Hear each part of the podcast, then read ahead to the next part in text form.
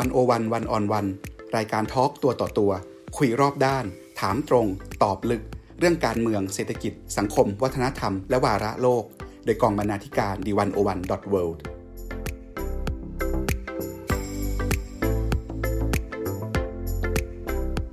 สวัสดีค่ะ ขอต้อนรับทุกท่านเข้าสู่รายการ 101 One on One Podcast ทางดีวันโอวันเวิลด์ค่ะ ในช่วงที่ผ่านมานะคะ แทบจะในทุกการชุมนุมของนิสิตนักศึกษา เราจะเห็นธงสีรุ้งถูกโบกสะบัดอย่างเด่นชัด และในที่ชุมนุมเนี่ยก็จะมีพื้นที่ทำกิจกรรม ของผู้รณรงค์เรื่องความเสมอภาคทางเพศ ซึ่งทำให้เห็นว่า ประเด็นเรื่องความหลากหลายทางเพศ เป็นเรื่องที่ถูกขับเน้นความสำคัญในการเรียกร้องประชาธิปไตยของคนรุ่นใหม่ ที่น่าสนใจก็คือ ผู้เข้าร่วมการชุมนุม และกลุ่มผู้นำการประท้วง ประกอบด้วยผู้หญิงและเพศหลากหลาย ในสัดส่วนที่เราไม่เคยเห็นมาก่อน เมื่อเทียบกับการชุมนุมทางการเมืองครั้งสำคัญในช่วง 10 กว่าปีที่ผ่านมา ปรากฏการณ์นี้บอกอะไรแกเรา เกิดอะไรขึ้นในสังคมที่คนจำนวนมากเชื่อว่า เราไม่มีการเลือกปฏิบัติทางเพศอย่างรุนแรง สิ่งนี้ไม่มีอยู่ หรือถูกทำให้ไม่ปรากฏตัว วันวันจึงชวนหนึ่งในผู้ปราศัยในการชุมนุมที่ผ่านมา มาร่วมพูดคุยกันค่ะ คือคุณวาดดาวชุมาพรแต่งเกลี้ยง นักกิจกรรมเพื่อความหลากหลายทางเพศ และโฆษกพักสามัญชน ที่ได้หยิบยกประเด็นเรื่องความเท่าเทียมทางเพศ และแนวคิดชายเป็นใหญ่ขึ้นมาพูดบนเวที และทำให้เห็นอคติของสังคมที่ยังกดทับคนบางกลุ่ม ให้อยู่กับการถูกเลือกปฏิบัติ วันนี้ดิฉัน วัจนาวรยังกูล ดำเนินรายการค่ะ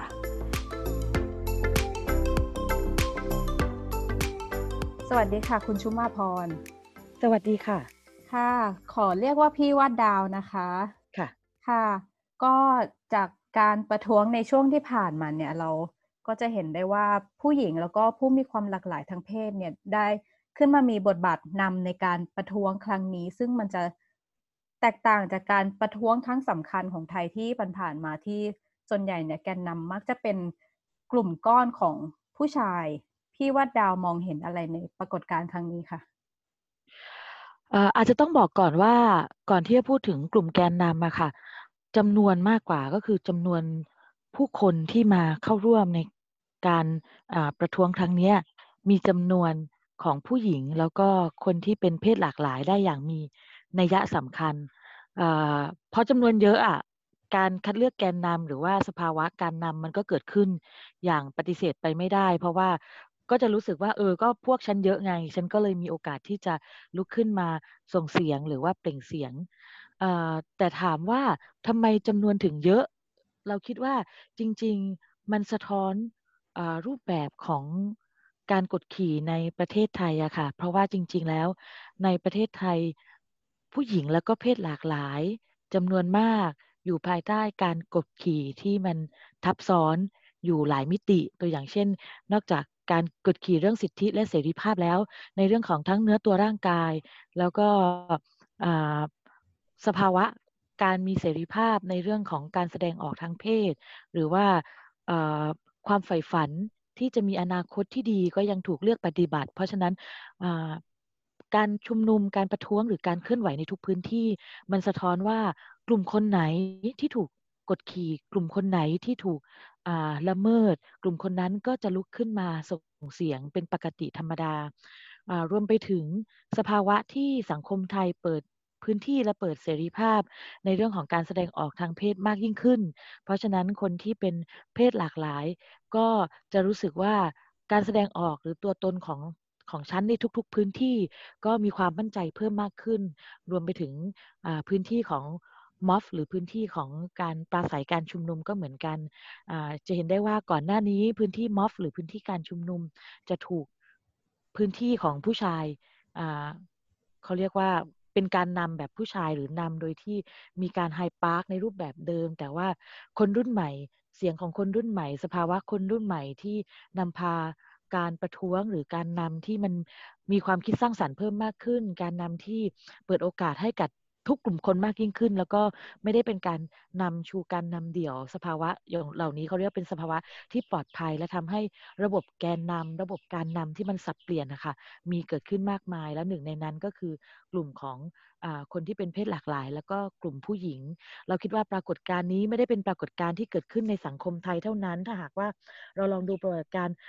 รอบๆด้านของอประเทศต่างๆ ในประเทศ ภายใน 5 ปีที่ผ่านมา การเกิดขึ้นของ Women March หลังจากประธานาธิบดีทรัมป์ได้ตำแหน่ง ก็จะเห็นได้ว่าในสหรัฐอเมริกาก็ผู้หญิงลุกขึ้นมานำแล้วก็จัดมาร์ชจัดเวทีปราศัยแม้กระทั่ง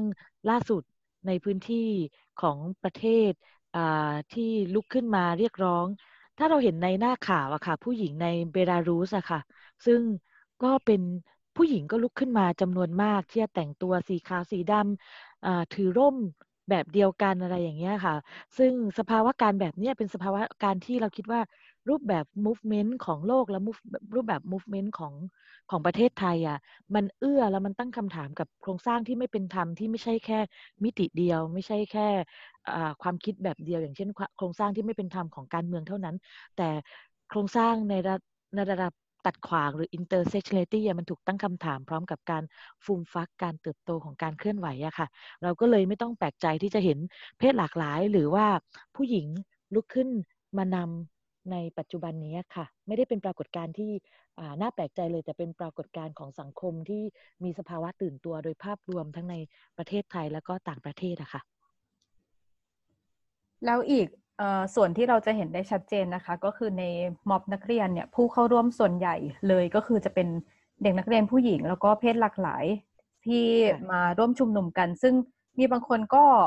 พยายามจะอธิบายว่าเอ๊ะหรือว่าเป็นเพราะว่าเด็กผู้ชายในวัยวัยนี้เนี่ยก็ยังแบบติดเล่นอยู่ก็เลยไม่ค่อยมาม็อบ เหตุผลมันเป็นแค่นั้นจริง ๆ หรือเปล่าคะหรือว่าจริง ๆ แล้วในพื้นที่โรงเรียนเนี่ยมันมีกฎระเบียบที่มันกดทับเพศหญิง แล้วก็ เพศหลากหลายมากกว่า เพศชายจนเขาต้องออกมาเรียกร้อง ค่ะ ก็อย่างที่บอกไปว่าตัวสะท้อนการกดขี่ทางเพศ ค่อนข้างที่จะเป็นรูปธรรมอย่างชัดเจน แล้วก็ในโรงเรียนแน่นอนว่า พอการถูกกระบวนการการถูกตั้งคำถามในโรงเรียนว่าอะไรบ้างที่นักเรียนรู้สึกว่าต้องการที่จะปฏิรูปรีฟอร์มหรือเรียกร้องอะจะเห็นได้ว่าข้อเสนอของเขาเกี่ยวข้องกับมิติของเนื้อตัวร่างกายและเพศ เกือบทั้งหมดเลย ในช่วงแรกๆนะคะพูดถึงเรื่องเครื่องแบบใช่ไหมคะแล้วคนที่มีปัญหาในเรื่องการแต่งเครื่องแบบที่รู้สึกว่าไม่ทำให้ตัวเองได้เติบโตในสภาวะเด็กและเยาวชนอย่างสร้างสรรค์ แล้วก็เติบโตโดยที่ตัวเองมีความรู้สึกเบิกบานนะก็คือกลุ่มคนของที่เป็นทอมเลสเบี้ยนเกย์กระเทยทอมดี้ต่าง ๆ ใช่ไหมคะ ที่เขาอะไม่สามารถแต่งตัวตามเพศหรืออัตลักษณ์ที่เขา เรียกร้องหรือมีจินตนาการได้ต้องแต่งตัวตามเพศที่รัฐกำหนดว่าตรงนี้ต้องเป็นเด็กชาย ตรงนี้ต้องเป็นเด็กหญิง อันนี้ก็เลยข้อเรียกร้องข้อเรียกร้องนี้มันก็เลยผุดขึ้นด้วยง่ายอะค่ะ ส่วนข้อเรียกร้องต่อมาที่เราจะเห็นข้อเรียกร้องที่เด็กลุกขึ้นมา เรียกร้องก็คือพื้นที่ปลอดภัยในโรงเรียน แล้วก็ในหน้าข่าวอะค่ะ ส่วนมากอะคนที่ถูกรังแก ก็คือเป็นเด็กที่เป็นเด็ก LGBT แล้วก็เด็กผู้หญิงที่ถูกล่วงละเมิด ในโรงเรียนค่อนข้างเยอะ ความเจ็บปวดเหล่านี้ที่นักเรียนได้รู้สึกถึงกันความรู้สึกที่ส่งต่อถึงกันว่าฉันไม่สามารถที่จะอยู่ในโรงเรียนที่มันเป็นอำนาจนิยมเหล่านี้ได้อะค่ะมันก็เลยสะท้อนให้เด็กผู้หญิงและเด็กผู้ชายเนี่ยลุกขึ้นมามาก แล้วจริงๆ ตอนที่เราคลุกคลีทำงานกับน้องๆเนี่ยมันมีการส่งจดหมายเชิญนะคะไปยังโรงเรียนชายล้วน อยู่หลายโรงเรียนก็ถูกปฏิเสธกลับมาแล้วบอกว่ามันไม่อยู่ในสภาวะเขารู้สึกเขาเขารู้สึกว่าถ้าออกมาแล้วต้องมีอันตรายหรือไม่อยู่ในสภาวะที่ปลอดภัย แต่คำถามว่า เออ แล้วจริง ๆ สภาวะที่ไม่ปลอดภัยเหล่านั้นน่ะทำไมโรงเรียนหญิงล้วนถึงรวมตัวกัน แล้วก็ตั้งเป็นกลุ่ม sisterhood หรือว่ากลุ่มเฟมินิสต์จากโรงเรียนหญิงล้วนได้จริง ๆ ถ้าหากว่าเราอธิบายตามรูปแบบของ movement หรือการเคลื่อนไหวอะค่ะว่า เด็กผู้ชายหรือผู้ชายจำนวนมากอะเขาอะอยู่ในพื้นที่อภิสิทธิชนอยู่แล้วอยู่ในอยู่หรืออยู่ในพื้นที่ privilege อยู่แล้วว่า ไม่จำเป็นต้องออกมาเรียกร้องอะไรชีวิตเขาก็เป็น privilege อยู่แล้ว เพราะฉะนั้นนะเสียงของการตอบรับของเด็กผู้ชายก็เลยมีจำนวนที่น้อย เราคิดว่าเป็นนัยยะเดียวกันเลย ก็คือคำตอบเดียวกันกับรูปแบบของการกดขี่ที่มันทับซ้อนเพิ่มมากขึ้นในพื้นที่ของเด็กผู้หญิงนะคะ แล้วก็อีกอย่างหนึ่งที่เราคิดว่าน่าจะอธิบายความได้ง่าย ก็คือว่ารูปแบบ movement ของการประท้วงหรือรูปแบบ movement ของการเคลื่อนไหวมันเปลี่ยนไปเนาะเมื่อก่อนต้องใช้กำลังคนมันต้องใช้กำลังแรง มันต้องใช้การเคลื่อนไหวเคลื่อนตัว แต่ว่า movement ที่มันใช้พื้นที่ที่ซ่อนตัวเองไว้ได้ อย่างเช่น ซ่อนตัวเองภายใต้หน้ากากได้ ซ่อนตัวเองอยู่ในโซเชียลมีเดียได้ในอินเทอร์เน็ตได้ แล้ว รูปแบบของการใช้โซเชียลมีเดียหรืออินเทอร์เน็ตที่เขาแลกเปลี่ยนในเรื่องของความคิดต่างๆ ในทวิตเตอร์ค่ะก็อย่าลืมว่าคนที่ลุกขึ้นมาแลกเปลี่ยนหรือว่าใช้พื้นที่ในการสร้างอองค์ความรู้หรือปัญญาที่มันมาจากการแลกเปลี่ยนนะประเด็นต่างๆ ที่มัน controversial ที่ผ่านมาก็ล้วนแต่เป็นประเด็นเรื่องเพศ เป็นประเด็นเรื่องโครงสร้างสังคม แล้วก็เป็นประเด็นที่ถูกกดทับ เพราะฉะนั้นน่ะเราคิดว่าการบ่มเพาะในเรื่องของความคิดของการเรียนรู้และเติบโตและการส่งเสียง speak out เนี่ยมันก็เลยค่อนข้างที่จะเห็นน้ำหนักที่มาจากคนที่เป็นเพศหลากหลายเป็นผู้หญิงหรือคำที่เคยบอกว่าติ่งเกาหลีอย่างเงี้ยค่ะเห็นไหมคะเขาก็มีพลังออกมา เพราะว่าเขาได้ฝึกคิด ฝึก critical ฝึกตั้งคำถาม รวมไปถึงฝึกที่จะแสดงออกว่าเขาต้องการอะไรบ้าง เราคิดว่ามันล้วนทุกสิ่งทุกอย่างล้วนเป็นนัยสำคัญให้เห็นปรากฏการณ์แต่ถ้าหากว่า แต่ถ้าหากว่าเราฟังจากคำสัมภาษณ์และอื่น ๆนะคะเราจะพบว่า มากที่สุดก็คือเขารู้สึกว่าเขาทนไม่ได้กับสภาวะที่ถูกกดขี่เหล่านี้แล้วก็สภาวะที่ถูกกดขี่รวมไปถึง ระบบกดขี่ที่เราเชื่อเองว่ามันเป็นรูปแบบกดขี่แบบระบบโครงสร้างชายเป็นใหญ่ด้วย คนก็เลยลุกขึ้นมาค่ะ แล้วสิ่งที่เราเห็นเมื่อเด็กนักเรียนพวกนี้ออกมา โดยเฉพาะนักกิจกรรมหญิงนะคะ ก็คือมันเกิดการโต้ตอบ โดยเฉพาะเรื่องการโจมตีประเด็นทางเพศ เช่น มีการปล่อยข่าวปลอมว่าเด็กผู้หญิงพวกนี้เป็นคนที่ค้าบริการทางเพศ หรือว่ามีความสัมพันธ์เชิงชู้สาวกับนักกิจกรรมชายจนถึงนักการเมืองแล้วก็มีการใช้ข้อความดูหมิ่นทางเพศ รูปร่างหน้าตาการแต่งกาย อะไรมันทำให้สังคมเราเกิดวิธีการแบบนี้ขึ้นจำนวนมากและที่สำคัญคือวิธีการเช่นนี้มันไม่ได้เกิดขึ้นกับนักกิจกรรมชายอะค่ะ อืม ภาษีที่ต้องจ่ายสำหรับคนที่ ลุกขึ้นออกมาเรียกร้องหรือว่าลุกขึ้นมาเป็นผู้นำมาค่ะของคนที่เป็นเพศที่มีอำนาจที่ต่ำอย่างเช่น เพศที่มีอำนาจที่มี privilege น้อยกว่า อย่างเช่นผู้หญิง หรือว่าเป็นเพศหลากหลายภาษีแรกที่ต้องจ่ายก็คือ การถูกตั้งคำถามเรื่อง gender อยู่แล้ว เราอยากให้เห็นปรากฏการณ์ที่ไม่ใช่แค่ movement ที่เคลื่อนไหวนะคะแม้กระทั่งนักการเมืองเองก็ตามที่ลุกขึ้นมาเป็นนักการเมืองหญิง ลุกขึ้นมาที่จะเป็นผู้นำการโจมตีเรื่องเพศ มันเป็นการโจมตีที่ทุกคนทั่วโลกนำมาใช้ เพราะว่าทั่วโลกอะค่ะมันและประเทศไทยเนี่ยรูปแบบการกดขี่ทางเพศ หรือรูปแบบที่ทำให้รู้สึกอับอายทางเพศอะมันทำได้ง่าย และโครงสร้างของสังคมที่ยึดเหนี่ยวของความเป็นเขาเรียกว่าศีลธรรมอันดีอะค่ะ โดยเฉพาะในสังคมไทยที่มีอะไรก็ต้องยึดโยงของความเป็นผู้หญิงที่ดี ความเป็นศีลธรรมอันดี เพราะฉะนั้นอะความรู้สึกไอ้การโจมตีในเรื่องเพศอะมัน มันเลยถูกที่จะหยิบยกเข้ามาเป็นเครื่องมือ ให้กับฝั่งที่ไม่เห็นด้วย และฝั่งที่อาจจะเป็นฝั่งประชาธิปไตยเองก็ตาม แต่ว่าเป็นฝั่งที่เขาเรียกว่าเป็นฝั่งที่ไม่ได้ไม่ได้ไม่ได้ไม่ได้เห็นด้วยในเรื่องของการลุกขึ้นมาพูดคุยเรื่อง gender ก็จะถูกโจมตีอยากจะยกตัวอย่างอย่างเช่นเมื่อกี้คุณเตยยกตัวอย่างในเรื่องของ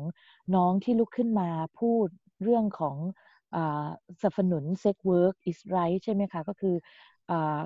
การที่ค้าบริการทางเพศเนี่ยก็คือการจ้างงานชนิดหนึ่ง หรือการทำงานชนิดหนึ่ง แต่ว่าปรากฏการที่เกิดขึ้นแทนที่เขาจะโจมตีหรือเขาจะพูดคุยกันว่าความคิดเห็นของสังคมเห็นด้วยไหมว่า การค้าบริการทางเพศเนี่ยควรจะมีในสังคมไทยไหม เขาไม่ได้ทำรูปแบบนั้น แต่เขากลับทำในรูปแบบที่ว่าชี้เป้าว่าเด็กผู้หญิงคนนั้น เป็นเด็กผู้หญิงที่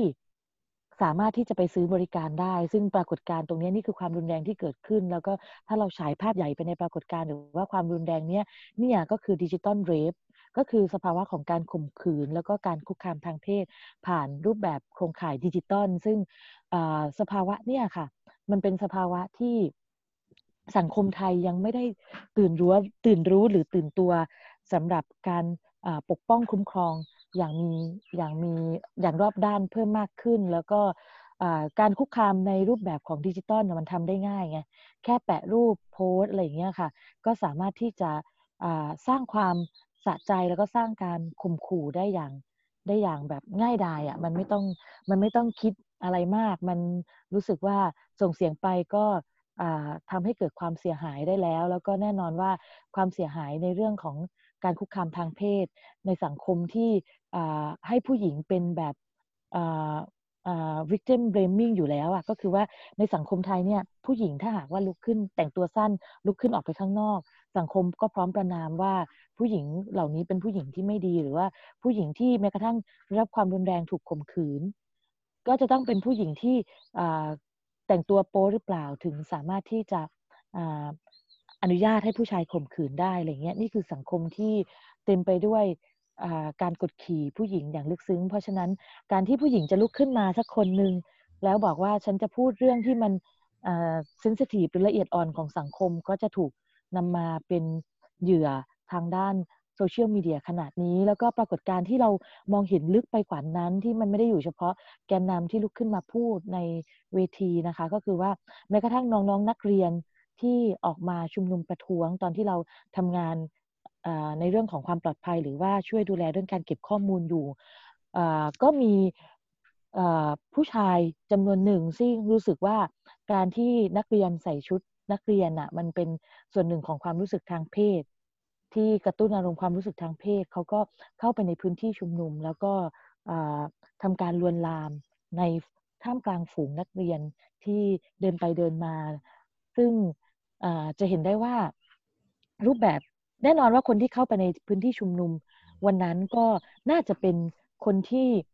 เขาเรียกว่าโปรประชาธิปไตยใช่ไหมคะ แต่ทำไมรูปแบบการคุกคามมันถึงเกิดขึ้นได้นับรวมไปถึงหลายปีที่ผ่านมา รูปแบบของการเขาเรียกว่า speak out หรือว่าลุกขึ้นมาเหมือนปรากฏการณ์ที่มีทูที่เกิดขึ้นทั่วโลก แต่ว่าในประเทศไทยเนี่ยปรากฏการณ์มีทูเกิดขึ้นได้อย่างในมีนัยสำคัญของ ที่เกี่ยวข้องกับในหมู่นักกิจกรรมเอง เพราะว่ามันมีการล่วงละเมิดในกลุ่มของนักกิจกรรม ฝ่ายประชาธิปไตยเองอะไรอย่างเงี้ยค่ะ เพราะฉะนั้นอย่างที่เราบอกไปว่าภาษีที่สำคัญที่ต้องจ่ายในเรื่องของการลุกขึ้นมา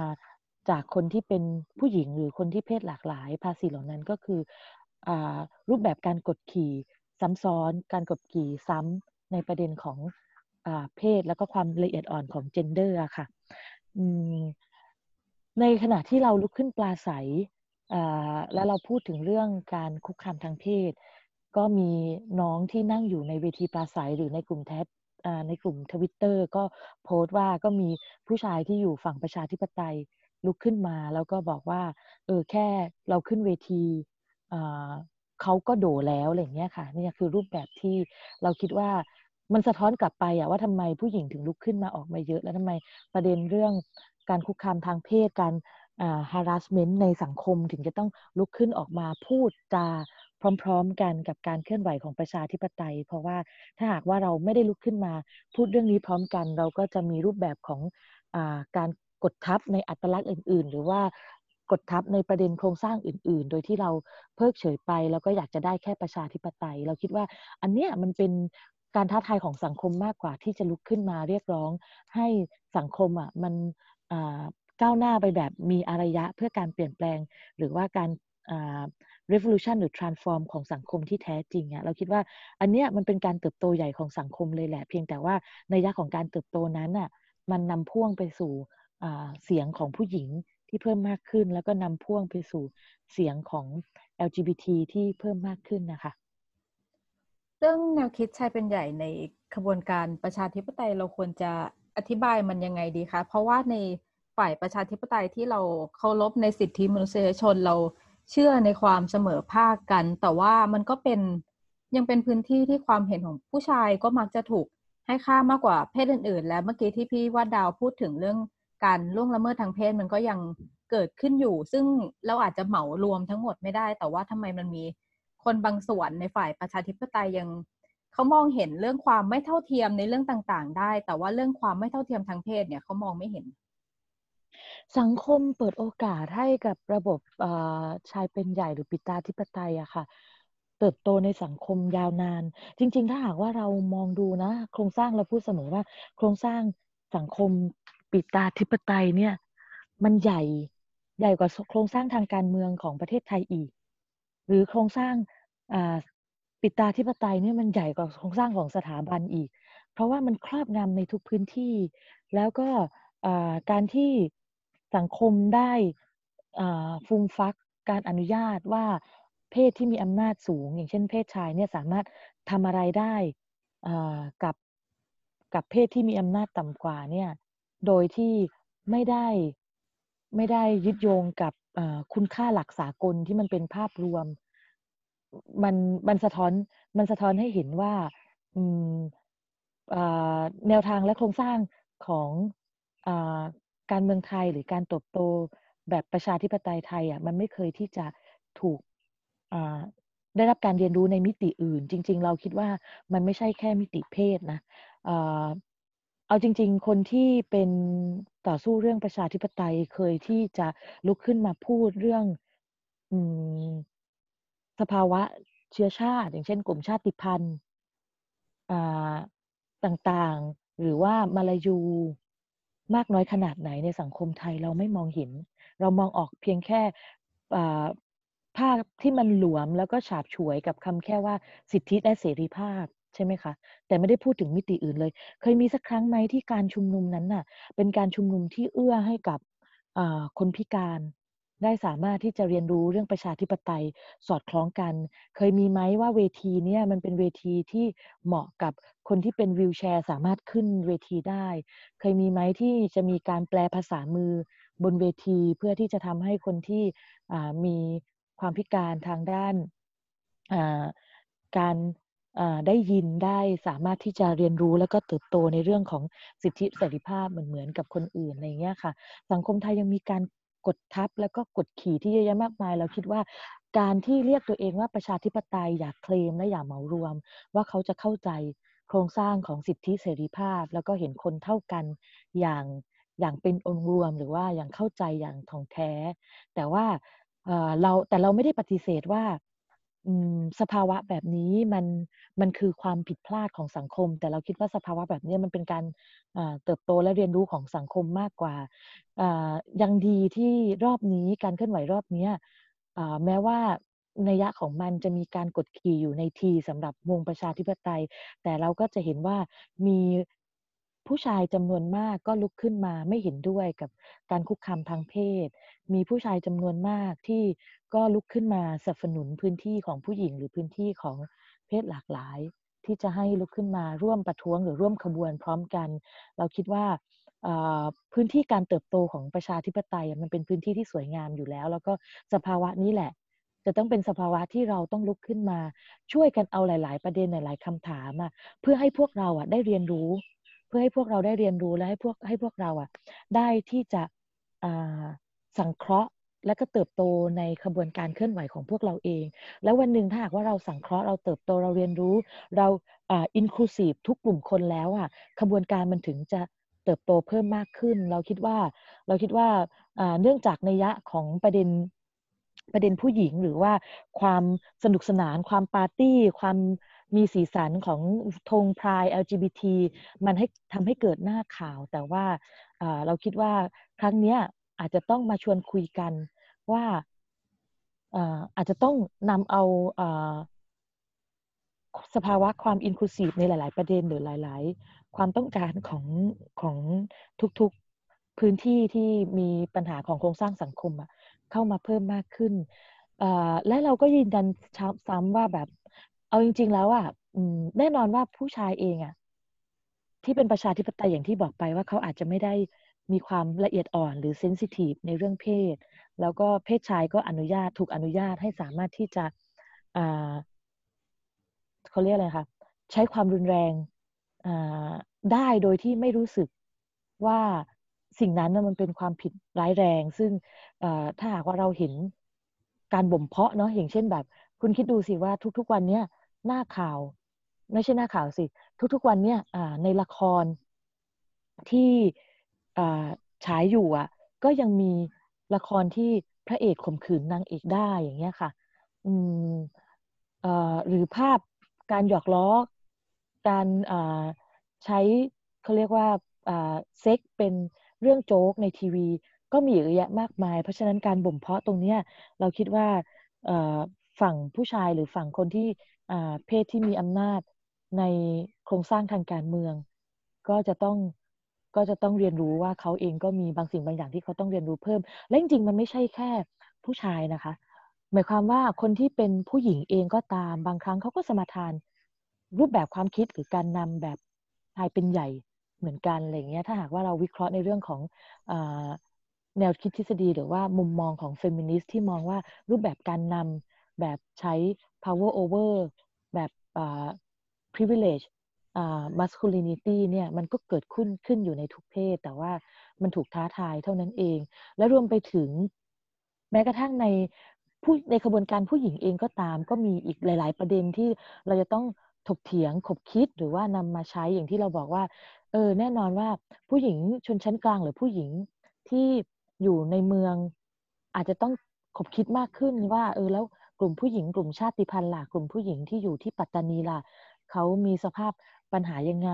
นักเรียนเลวกลุ่มนักเรียนที่ลุกขึ้นมา เรียกร้องที่อยู่ในใจกลางเมืองกรุงเทพแล้วถ้าหากว่าเป็นนักเรียนที่อยู่ต่างจังหวัดล่ะเขาเจอสภาพเหมือนกันไหมหรือว่าคนที่ถูกผลักออกจากระบบการศึกษา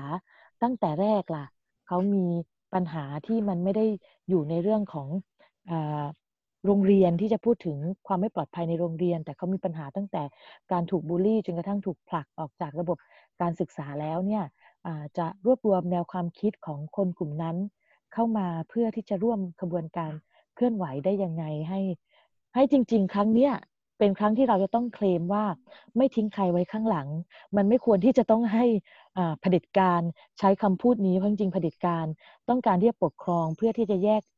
คนที่เป็น อภิสิทธิชนกับคนที่เป็นชายขอบโดยที่ทิ้งคนชายขอบอยู่แล้วอะไรอย่างเงี้ยค่ะ อันนี้เราคิดว่าอาจจะต้องลุกขึ้นมาเคลมคำพูดหรือว่าเคลมภาษากลับคืนมาด้วยการกระทำที่รวบรวมเอาทุกประเด็น ทุกกลุ่มคนเข้ามาร่วมชุมนุม แล้วก็มันล้าหลังแล้วสำหรับแนวความคิดที่ว่าเคลื่อนใน ประเด็นการเมืองก่อน แล้วประเด็นอื่นเอาทีหลังคือเราไม่เชื่อในเรื่องของการเคลื่อนแบบนั้น เพราะเราคิดว่าการเคลื่อนแบบนั้นมันเป็นการเคลื่อนที่ไม่มีพลัง ไม่มีความคิดสร้างสรรค์ การเคลื่อนในยุคสมัยใหม่ มันเป็นการเคลื่อนที่ต้องรวมเอาเสียงของทุกคนความคิดสร้างสรรค์ของทุกคน แล้วก็ความแตกต่างหลากหลายของทุกกลุ่มคนเพื่อที่จะมารวมพลังกัน ในวันนี้ถ้ามีประเด็นเรื่องการเรียกร้องเรื่องความเสมอภาค ทางเพศขึ้นมาเนี่ย เราจะเห็นในคอมเมนต์เพจข่าวที่มีคนติดตามเยอะๆเขาก็จะมองว่า เอ๊ะ สังคมไทยเนี่ยไม่ได้มีการเลือกปฏิบัติทางเพศหรือว่ากดขี่ทางเพศขนาดนั้น แล้วก็จนถึงมุมมองที่ว่ากลุ่มเฟมินิสต์ที่ออกมาเนี่ยมันเป็นการเรียกร้องเรื่องยิบย่อย ถ้าเป็นอย่างนี้เราจะสื่อสารกับเขายังไงว่าที่จริงเรื่องนี้มันมันไม่ใช่เรื่องยิบย่อย แต่ว่ามันเป็น ปัญหาที่เราควรมองร่วมกันทั้งสังคมอะจริง ๆ เรื่องนี้เป็นเรื่องที่เราส่งเสียงอยู่ทุกวันนั่นแหละพอเขาบอกว่าไม่ประเด็นทางเพศมันไม่ได้ยิบย่อย หรือประเด็นทางเพศสังคมไทยมันไม่ได้มีการกดขี่ขนาดนั้น แล้วเราก็ต้องมาชูให้ดูว่า นี่ไงเธอเห็นไหมว่าพวกเราถูกกดขี่อยู่แบบไหน แล้วคิดว่าสิ่งที่สำคัญอะ การการหยุดแล้วก็รับฟังอะ คือสิ่งที่เรากำลังเรียกร้องในอันดับต้นเลย การหยุดและรับฟังคือสิ่งที่เรียกร้องในอันดับต้น จริง ๆ ถ้าเราเปรียบเทียบเหมือนกันน่ะ เหมือนกันกับการที่ตอนนี้เราทุกคนลุกขึ้นมาแล้วเราก็เรียกร้องว่าสังคมมันอยู่ภายใต้เผด็จการ และไม่มีเสรีภาพ ชนชั้นกลางแล้วก็เผด็จการก็บอกอยู่เสมอว่า ไม่คุณก็ออกมาทำมาหากินข้างนอกได้นี่อะไรล่ะคือสิ่งที่ไม่ใช่มีเสรีภาพ เราก็ต้องตะโกนตั้งเยอะว่า นี่ไงกฎหมายข้อนี้ไงที่มันไม่มีเสรีภาพ นี่ไงการเลือกตั้งแบบนี้ไงที่มันส่งผลว่าคนที่เราต้องการให้เป็นผู้นำไม่สามารถเข้าสู่การเมืองที่เราอยากเห็นได้ใช่ไหมคะ อันนี้ก็เหมือนกันทันทีที่เราลุกขึ้นมา บอกว่าพื้นที่ของผู้หญิงและพื้นที่ที่ถูกกดทับของคุณคนเพศหลากหลายเนี่ยยังมีอยู่ในสังคม ปฏิกิริยาโต้กลับ ที่บอกว่ามันไม่จริงอะมันก็เกิดขึ้นพอปฏิกิริยาโต้กลับที่มันไม่จริงที่เกิดขึ้น เราก็ต้องหาพื้นที่ ส่งเสียงเพิ่มขึ้นเพื่อที่จะยกตัวอย่างว่ามันเกิดขึ้นจริงได้ยังไงบ้าง อันนี้อาจจะบอกในเชิงการเป็นข้อมูลนะคะว่าผู้หญิงปลดแอกเนี่ยเวลาเราจัดพื้นที่ชุมนุมอะค่ะจำนวนของคณะผู้หญิงปลดแอกในการทำกิจกรรมนอกจากการเริ่มระบายสีจิ๋มเพื่อที่จะเปิดพื้นที่พูดคุยเรื่องเพศ หรือเราอาจจะออกแอคชั่นในเรื่องของ เขียนบนเนื้อตัวร่างกาย เรื่องนี้คือเรือนร่างของฉันร่างกายของฉันสิทธิของฉันเรายังมีกิจกรรมอีกหลาย ๆ ตัวที่เราใส่เข้าไปเพื่อที่จะสะท้อนมุมมองของปัญหาที่เกิดขึ้นตัวอย่าง เช่น ตอนที่เราเปิดบูธเพื่อที่จะรับเรื่องร้องเรียนสำหรับการคุกคามทางเพศ หรือว่าการล่วงละเมิดทางเพศในพื้นที่ชุมนุม เราเปิดบูธแค่ไม่กี่ชั่วโมงอะค่ะ มีคนเข้ามาร้องเรียนกับบูธเราถึง 16 คนอย่างเงี้ย แล้วก็รวมไปถึงเพศหลากหลายด้วยที่ไม่ใช่แค่ผู้หญิงอย่างเดียว แล้วก็รูปแบบการคุกคาม ก็มีการคุกคามเยอะทั้งพื้นที่การศึกษา แล้วก็พื้นที่ชุมนุมพื้นที่สาธารณะ แล้วก็พื้นที่ของโซเชียลมีเดียอย่างเงี้ยค่ะแล้วก็ระดับการคุกคามก็แตกต่างหลากหลาย เนี่ยคือ จะเห็นได้ชัดว่าทันทีที่เราเปิดโต๊ะร้องเรียนในเรื่องของการคุกคามทางเพศในพื้นที่ชุมนุมอะก็มีผู้หญิงเยอะแยะมากมายเลยที่เข้ามาร้องเรียนว่าฉันเจออะไรบ้าง อันนี้แค่เป็นการทำงานเล็กๆ สั้น ๆ ในเวลาสั้น ๆนะคะ ถ้าหากว่าเราทำงานเพิ่มขึ้น เราก็กำลังจะรวบรวมในเรื่องของตัวเลขหรือรูปแบบการคุกคามในในออนไลน์ แบบในแบบฟอร์มออนไลน์เนี่ยเราจะเห็นพบเราเราก็จะเห็นพบว่ามันมีการกดทับ เพิ่มมากขึ้นขนาดไหนอะไรเงี้ยค่ะ หรือตอนที่น้องๆเขาใช้การเขียนบนเนื้อตัวร่างกายของตัวเองใช่ไหมคะแล้วก็ในขณะที่เขาเขียนแล้วเขายืนเพื่อประท้วงว่านี่คือเนื้อตัวร่างกายของฉันน่ะก็มีการคุกคามไม่เห็นต่อหน้าเลยก็คือ มีผู้ชายที่พยายามเดินเข้ามาจ้องมอง แล้วก็แบบพยายามที่จะเอามือเข้ามาใกล้ๆอะไรเงี้ยจนกระทั่งน้องๆที่อยู่ในพื้นที่ชุมนุมก็ ต้องชี้บอกว่าคุณกำลังทำอะไร คุณกำลังทำอะไร เขาก็แบบปฏิเสธ แล้วก็รีบเดินออกไปอะไรอย่างเงี้ยเออเออแล้วเราเราเราอุตส่าห์แบบค้นหาประจักษ์พยานได้มากถึงขนาดนี้ยังบอกว่าพื้นที่ในประเทศไทยเป็นพื้นที่ที่ไม่คุกคามทางเพศ หรือเป็นพื้นที่ที่ปัญหาทางเพศมันไม่รุนแรงขนาดนี้อีกหรือใช่ไหมคะเพราะว่าปัญหามันรุนแรงไงเสียงส่งเสียงมันก็เลยได้รับเสียง ตอบรับที่สูงมาก แล้วก็ได้รับเสียงสนับสนุนที่สูงมาก แล้วก็ปัญหาที่มันถูกคุกคามอยู่ในขณะนี้ยที่มันไม่ใช่แค่ในม็อบในบ้านของทุกคนก็มีความรุนแรงที่เกิดขึ้นจากความรุนแรงในครอบครัวที่เกิดขึ้นจากสามีกับภรรยา ที่เกิดขึ้นจากสามีภรรยาและก็ลูกเยอะมากมาย รวมไปถึงที่เราพูดคุยกันว่า ในโครงสร้างสถาบัน ที่เป็นจารีตนิยม เราก็เห็นรูปแบบความรุนแรงที่ไม่มีการเหนียมอายเลยว่านั่นคือความรุนแรงในครอบครัว แล้วก็กระทำกันโดยที่ไม่ได้รู้สึกเลยว่าสถาบันจารีตของไทย จะต้องมี morality หรือว่าต้องมีจริยธรรม ที่สูงส่งในเรื่องของความรุนแรงทางเพศ หรือการเคารพผู้หญิงมากกว่าที่เป็นอยู่อย่างเงี้ย แล้วคำถามก็คือว่า พวกคุณยังคิดว่านี่คือไม่ใช่ความไม่ใช่ไม่ใช่สภาวะการที่มันเป็นสภาวะการยิ่งใหญ่ของสังคมอีกหรือ หรือต้องการที่จะปิดตาข้างเดียวกันไปเรื่อยๆ เพราะว่าพวกคุณเองก็ได้ประโยชน์จากอภิสิทธิ์ชายเป็นใหญ่ เพื่อที่จะแสวงหาประโยชน์ทางเพศจากกลุ่มเพศอื่น ๆ หรือเปล่าถ้าหากว่าคุณไม่พร้อมที่จะลุกขึ้นมาสนับสนุนทั้งที่เรา แสดงประจักษ์พยานให้เห็นได้ขนาดนี้แล้ว หรือว่าหน้าข่าวในในในสังคมมันมีมากถึงขนาดนี้แล้ว ค่ะแล้วสำหรับมุมมองจากคนที่ทำงานด้านความหลากหลายทางเพศเนี่ย ข้อเรียกร้องของม็อบมันเชื่อมโยงกับสิทธิความหลากหลายทางเพศยังไง ตั้งแต่สามข้อเรียกร้องหลักจนถึงเรื่องสิบข้อเสนอเรื่องการปฏิรูปสถาบันกษัตริย์อะค่ะข้อเรียกร้องแรก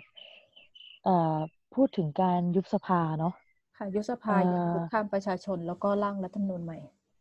อันนี้มันเป็นข้อเรียกร้องที่เป็นรูปแบบที่ทุกคนได้รับการกดขี่เหมือนกันก็คือเผด็จการที่มันครองอำนาจ แต่ว่าในสภาวะเผด็จการที่ครองอำนาจมีใครเคยเห็นไหมว่า สัดส่วนของสวที่เราอยากให้สวมีการร่างมนูญแล้วก็ไม่มีสวที่มาจากการแต่งตั้ง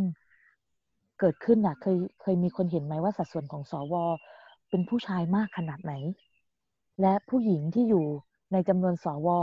มากน้อยขนาดไหน เพศหลากหลายแทบไม่ต้องพูดถึง และตัวแทนในนิติบัญญัติอะค่ะที่ไม่มีตัวแทนของพวกเราเข้าเป็นร่วมรับรู้แล้วก็ร่วมร่างกฎหมายนิติบัญญัติเลยอะอันนี้คือปัญหาใหญ่ปัญหาสำคัญที่เกี่ยวข้องและเชื่อมโยง รัฐธรรมนูญก็เหมือนกันรัฐธรรมนูญที่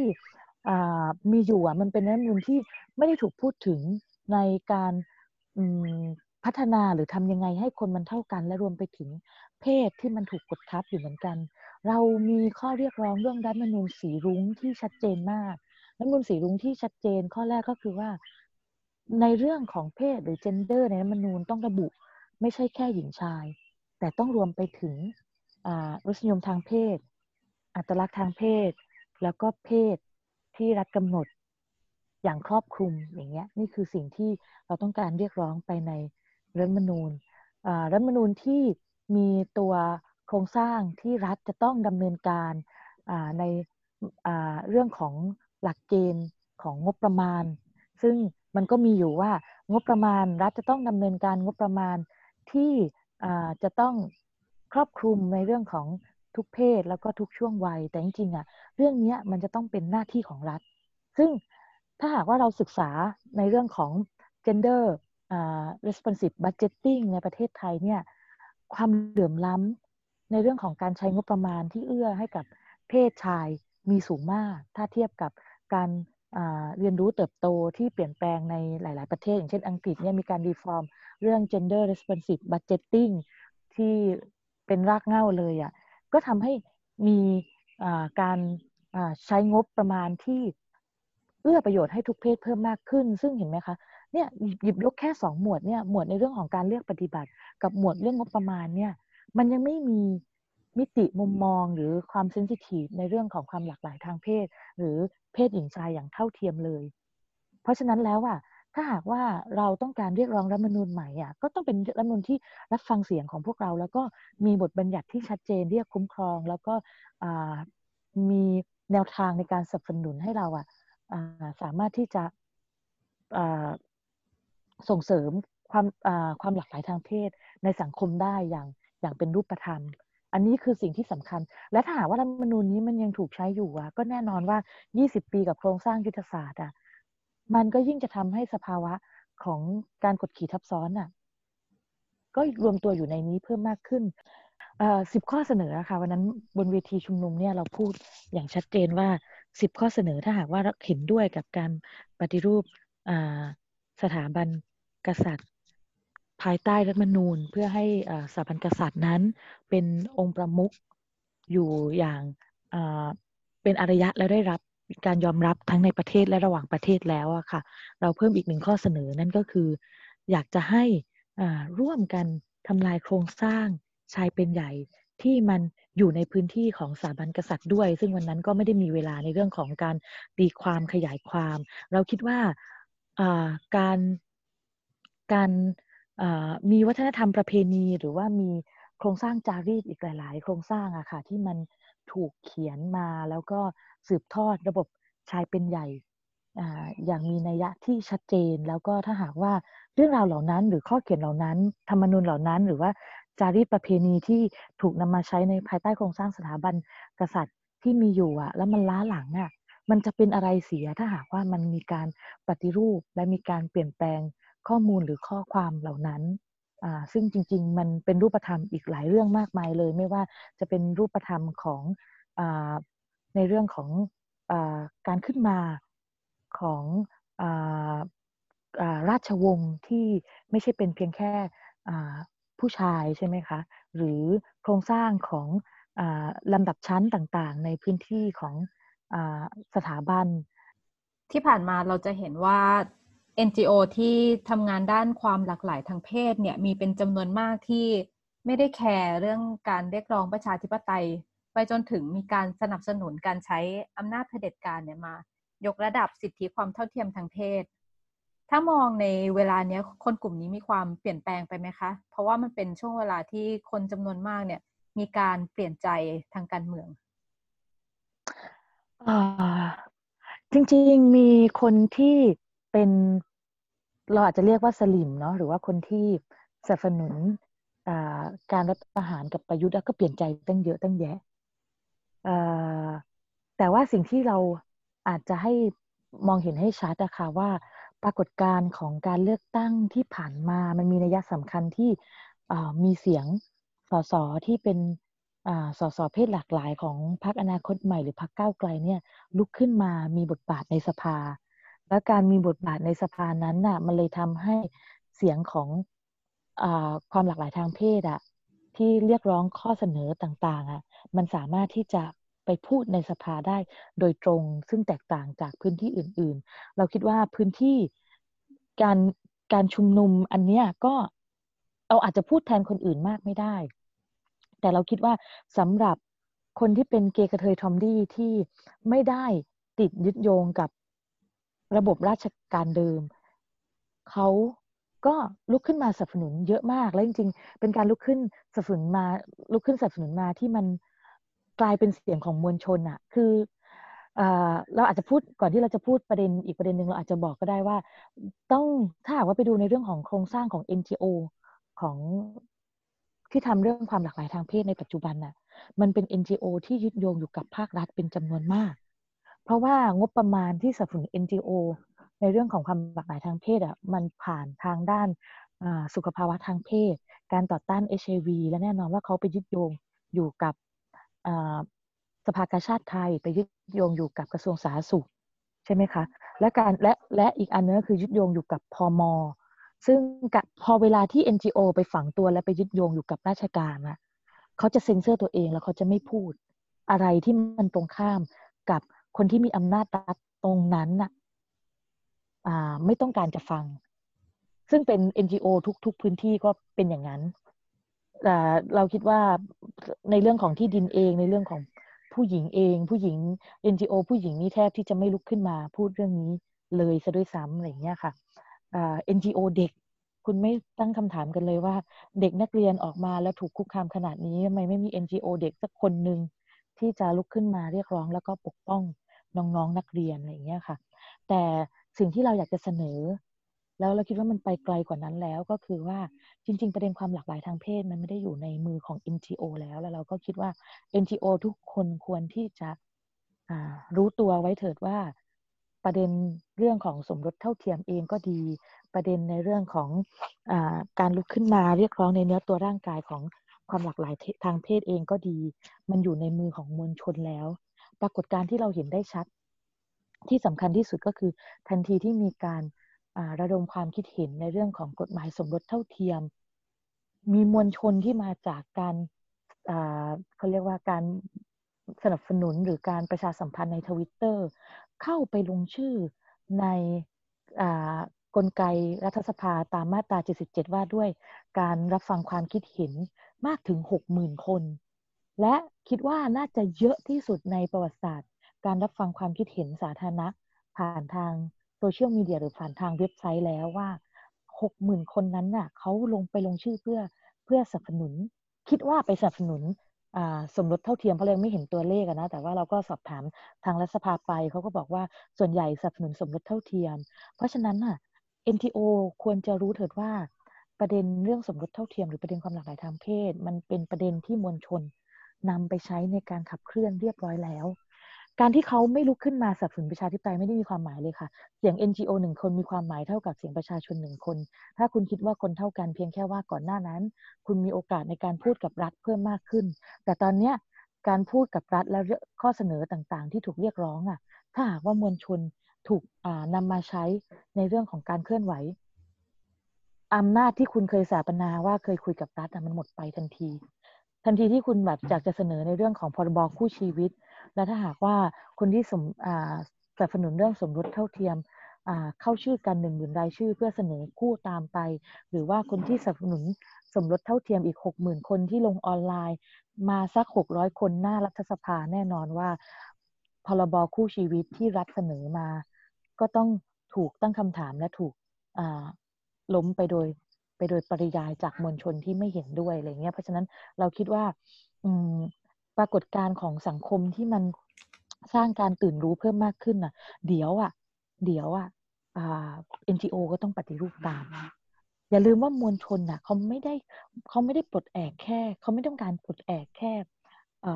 ในส่วนของรัฐบาลเท่านั้นนะแม้กระทั่ง NGO อะเขาก็ไม่ได้ฟังแล้วไม่ได้แคร์ไม่มีการที่จะ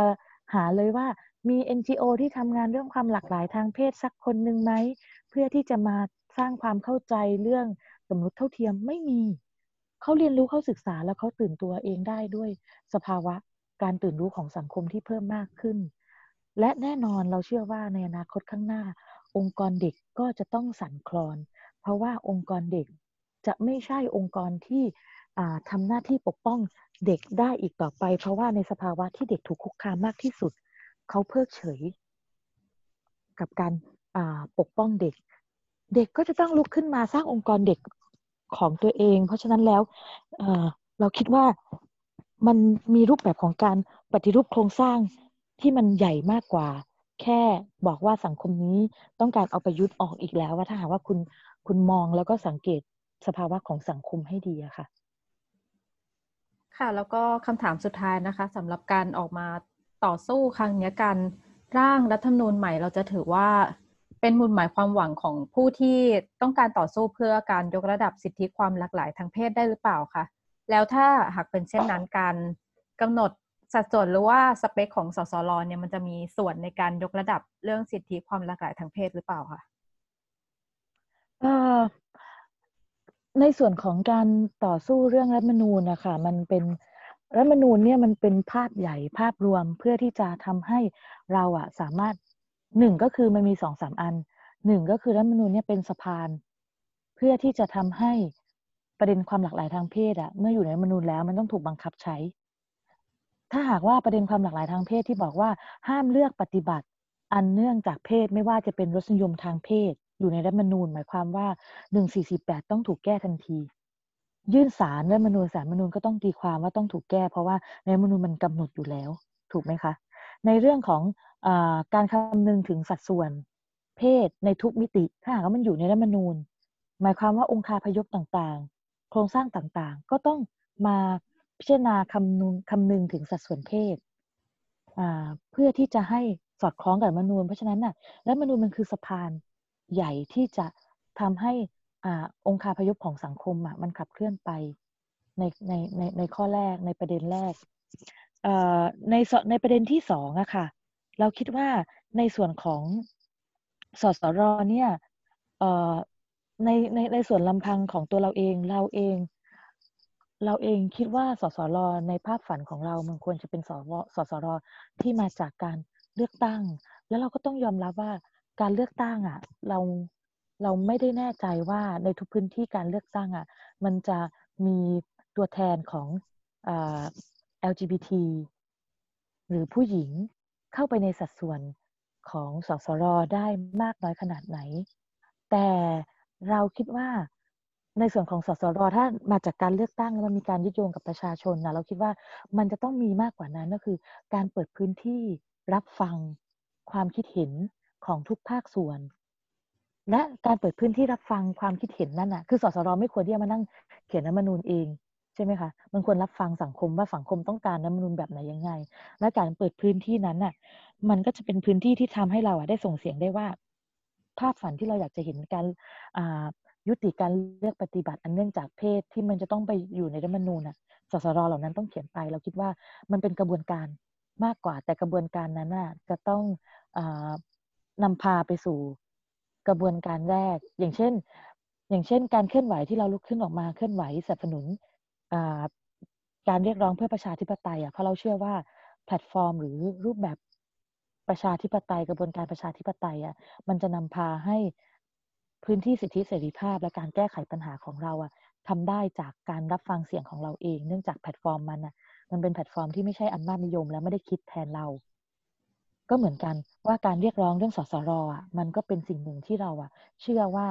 เราจะส่งเสียงเราจะชวน LGBT กันมามากพอเพื่ออต้องการร่างรัฐธรรมนูญใหม่เพราะเราเชื่อว่าแพลตฟอร์มของสสรและรัฐธรรมนูญที่รับฟังแต่ละคนน่ะมันจะส่งผลให้อนาคตข้างหน้าการเรียกร้อง การแก้ไขปัญหาในระดับความหลากหลายทางเพศอะจะก้าวหน้าเพิ่มมากขึ้น เราคิดว่าอ่ามันไม่สามารถที่จะเหมารวมได้ว่า การแก้รัฐมนูญครั้งนี้จะต้องมีเพศหลากหลายอยู่เท่าไหร่แบบไหนยังไง บางครั้งสังคมเอง ก็จะต้อง ตอบรับตามการเติบโตเหมือนกันก็คือว่าถ้ามันพิสูจน์ได้ว่า ในสสรมีคนที่เป็นเพศหลากหลายเพิ่มมากขึ้น และเขาได้รับฟังกลุ่มคนกลุ่มเดียวกัน ก็ทำให้ประเด็นเพศหลากหลายไปอยู่ในรัฐมนูญอย่างเข้มแข็งเพิ่มมากขึ้น อันนี้ก็เป็นสิ่งที่สำคัญแต่ว่าอย่างที่เราบอกไปว่าสุดท้ายอะกระบวนการของมันอะมันไม่ควรคือเราเราปฏิเสธเนาะเราปฏิเสธ และไม่เห็นด้วยว่า สสรควรมาจากการสรรหา และจริงๆอันนี้มันเป็นการติดหลุมใหญ่ที่สุดเลยนะ ที่เผด็จการใช้อยู่ตลอดเวลาว่าการสรรหาเหล่านั้นน่ะจะให้สัดส่วนของประชากรเข้ามาร่วมรับฟังความคิดเห็น แต่เราไม่เชื่อว่าสัดส่วนของประชากรในกลุ่มประเด็นต่างๆ ที่เข้ามารับฟังความคิดเห็นนั้นน่ะมันจะเป็นประชาธิปไตยถ้ากระบวนการไม่ได้มาจากประชาธิปไตย แล้วจริงนี่เป็นสิ่งที่ NGO ที่ไม่ได้เชื่อเรื่องประชาธิปไตย อย่างแท้จริงอะชอบเอาไปอ้าง เพื่อให้ตัวเองอะเข้าไปนั่งในการทำงานสสร การทำงานคณะกรรมการและการทำงานในตำแหน่งหน้าที่ของการบริหารบ้านเมืองในชุดต่างๆ NGO เหล่านี้ไม่เคยเชื่อเรื่องกระบวนการประชาธิปไตยเขาเชื่อว่าเขาเป็นเฮดของประเด็นแล้วเขาอยากจะไปนั่งอยู่เฉยๆ แต่สำหรับเราแล้วก็เราคิดว่าการเคลื่อนไหว ในปัจจุบันที่เราลุกขึ้นมาเรียกร้องพร้อมกับกระบวนการประชาธิปไตยอะ ไม่ได้คิดเห็นอย่างนั้น แล้วถ้าหากว่าวันหนึ่งเราเราเองก็มีภาพฝันที่อยากจะเห็นกระบวนการสสรที่มาร่วมรัฐมนูญที่มาจากกระบวนการประชาธิปไตยเราอยากจะเห็นการรับฟังความคิดเห็นในทุกพื้นที่ที่เกี่ยวข้องกับประเด็นทุกประเด็น เราก็จะนำธงสีรุ้งไปอยู่ในที่ในห้องประชุมเหล่านั้น เพื่อบอกว่าเราต้องการอะไร ในเมื่อพื้นที่มันเปิดกว้างมากพอ participation ที่สำคัญ ได้เปิดกว้างมากพอให้กับประชาชนได้ร่วมการส่งเสียงอะไรเงี้ย เราคิดว่านี่คือการเติบโตของสังคมที่ที่มีภาวะที่สำคัญมากไปมากไปกว่า การได้มาแค่ชัยชนะว่าฉันล้มรัฐบาลเสร็จแล้ว ฉันสามารถที่จะเปลี่ยนรัฐบาลได้แล้วต่างหาก แล้วก็ประเด็นสุดท้ายที่เราจะพูดถึงก็คือว่าในส่วนของการเคลื่อนไหวต่างๆ ไม่ควรที่จะติดหล่มว่า การที่จะมีความแตกต่างหลากหลาย ในกระบวนการประชาธิปไตยคือเรื่องที่ที่ผิดพลาดหรือเป็นเรื่องที่ไม่ควรเกิดขึ้น เราคิดว่าในกระบวนการประชาธิปไตยเองควรเปิดพื้นที่ให้มีการดีเบตและความหลากหลาย คือซ้อมความหลากหลาย ซ้อมความเห็นต่างกันตั้งแต่ต้นอย่าอย่าหลงตามรูปแบบเผด็จการเดิมที่มองว่าการถกเถียงนั่นคือ นั่นคือความไม่สามัคคี แต่จงแต่จงเชื่อเถิดว่า การถกเถียงและความหลากหลายของอความคิดเห็นของสังคม ที่มันได้มีพื้นที่ถกเถียงอะนั่นน่ะ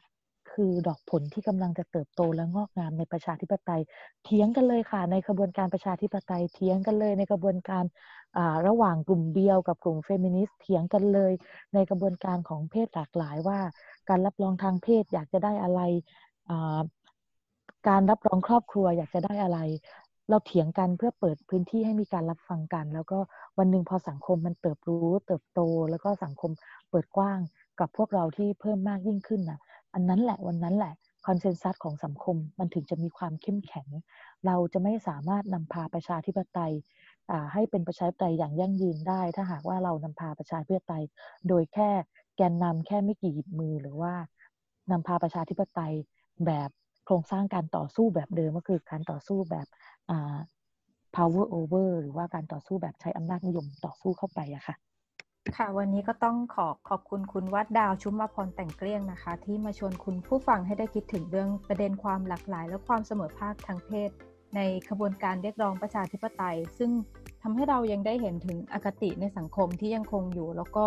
เหตุผลที่การเรียกร้องสิทธิความเท่าเทียมทางเพศเนี่ยต้องยึดโยงอยู่กับการเรียกร้องประชาธิปไตย และนี่คือรายการวันโอวันวันออนวันวันนี้ดิฉันวัจนาวรยังกูล และคุณชุมาพรแต่งเกลี้ยงต้องลาไปก่อน สวัสดีค่ะ สวัสดีค่ะ